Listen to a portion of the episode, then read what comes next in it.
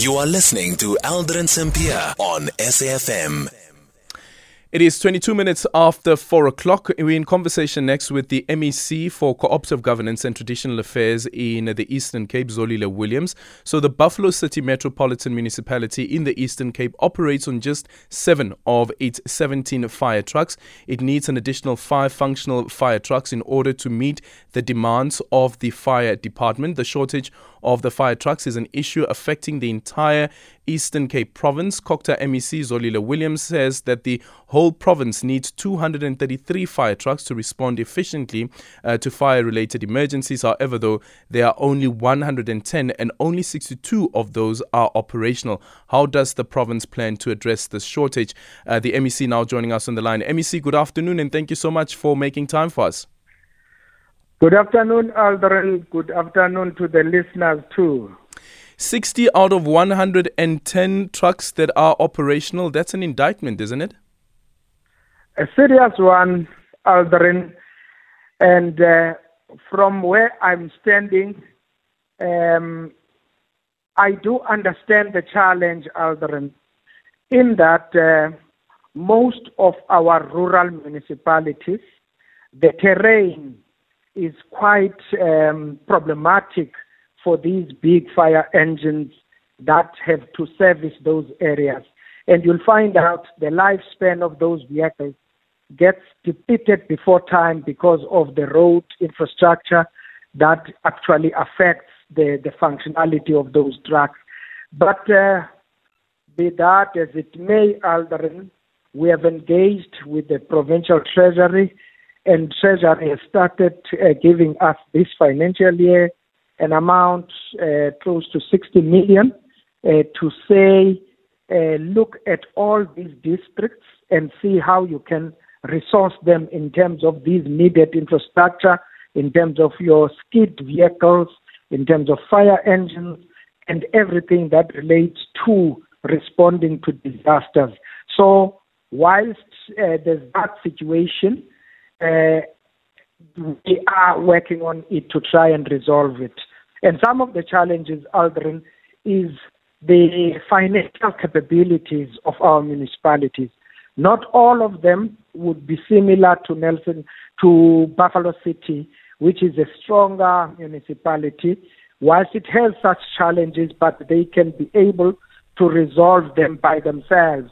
But if you take smaller districts like Joe Gqabi, like your Chris Hani, like your Alfred Nzo, they cannot, uh, in the, within their resources, be able to cover the cost of those vehicles because those vehicles are not coming cheap. Yeah.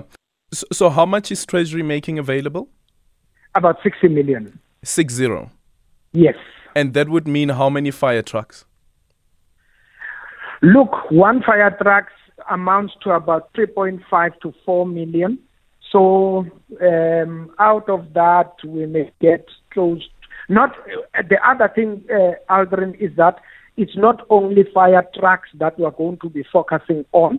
We will also be looking at other equipment that is necessary. Look, uh, our province is also prone to um, accidents, vehicle accidents. Mm-hmm. So, as part of the package, you need the jaws of lives and all those things that are necessary to save lives. So, our intention is to ensure that at least at each district does have those facilities because for now, you'll find out that districts have to borrow from each other in terms of responding to major accidents.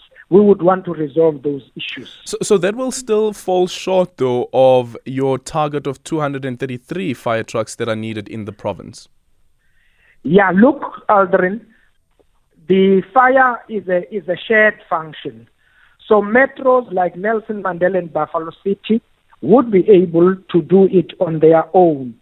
And we will be able to support those districts that seems to be having financial problems and financial challenges. So it's not going to be only the provincial government that is expected to contribute, but some of the stronger municipalities will be able to do it themselves.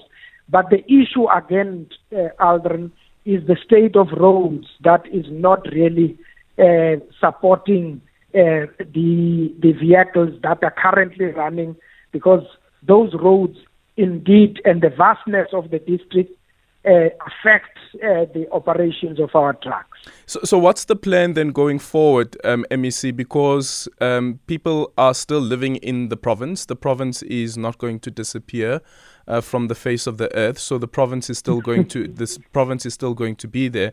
And I'm also asking this based on what Utulani Bukani um, said to the Daily Dispatch. He said many houses and businesses have been destroyed by fire in this municipality because there are no fire trucks. Last year, three houses burned down and businesses as well. In another incident, an elderly woman died of smoke inhalation. A four-roomed house in Ezibeleni township was also burned down down in June, and that is the secretary of the Independent Komani Residents Association.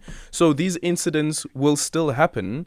Um, the roads are in a poor condition, as you've pointed out. But then what? No, no, Aldrin, as I'm saying, um, we are making all efforts to ensure that trucks are in operational order. Look, some of them are unable to work because of poor maintenance and operation. So we're looking into that uh, uh, to ensure that those vehicles that can be returned to service can be returned, but we're also going to buy new vehicles to support those municipalities that cannot. And unfortunately, the competing demands within the budget constraints of municipalities are unable to ensure that every corner is fully covered. Uh, but we are determined uh, within the limited resources to ensure that municipalities can have working vehicles to report to, to respond to fires.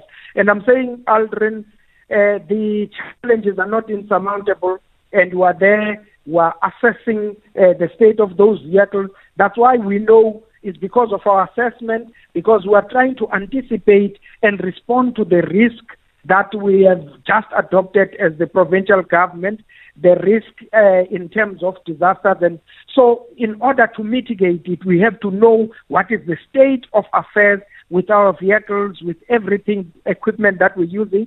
So, in responding to that, we said, okay, let's look at fires and, and fire engines and see how do we ensure that some of those that can still work can be made to work, and those where there are gaps, where we need more, we will see how we then resource them in terms of the budget that has been given to us by Treasury. Yeah.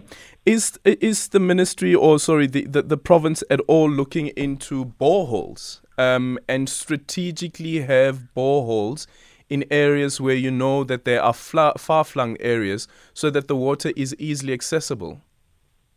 Definitely, definitely. In terms of our uh, strategy, we are looking at all the areas where there are water sources in order to be able to avail such to our communities that need that, that water as in yesterday. So we are looking at all the possibilities uh, within uh, at our disposal in order to ensure that uh, our people get uh, water services and we can also help during disasters like fire and so on because without water you sometimes struggle because you you don't have fire hydrants that can help you to respond to such incidents. Yeah. Thank you so much for your time. That is uh, Zolile Williams, who is the Eastern Cape MEC for Cooperative Governance and Traditional Affairs. It's half past four.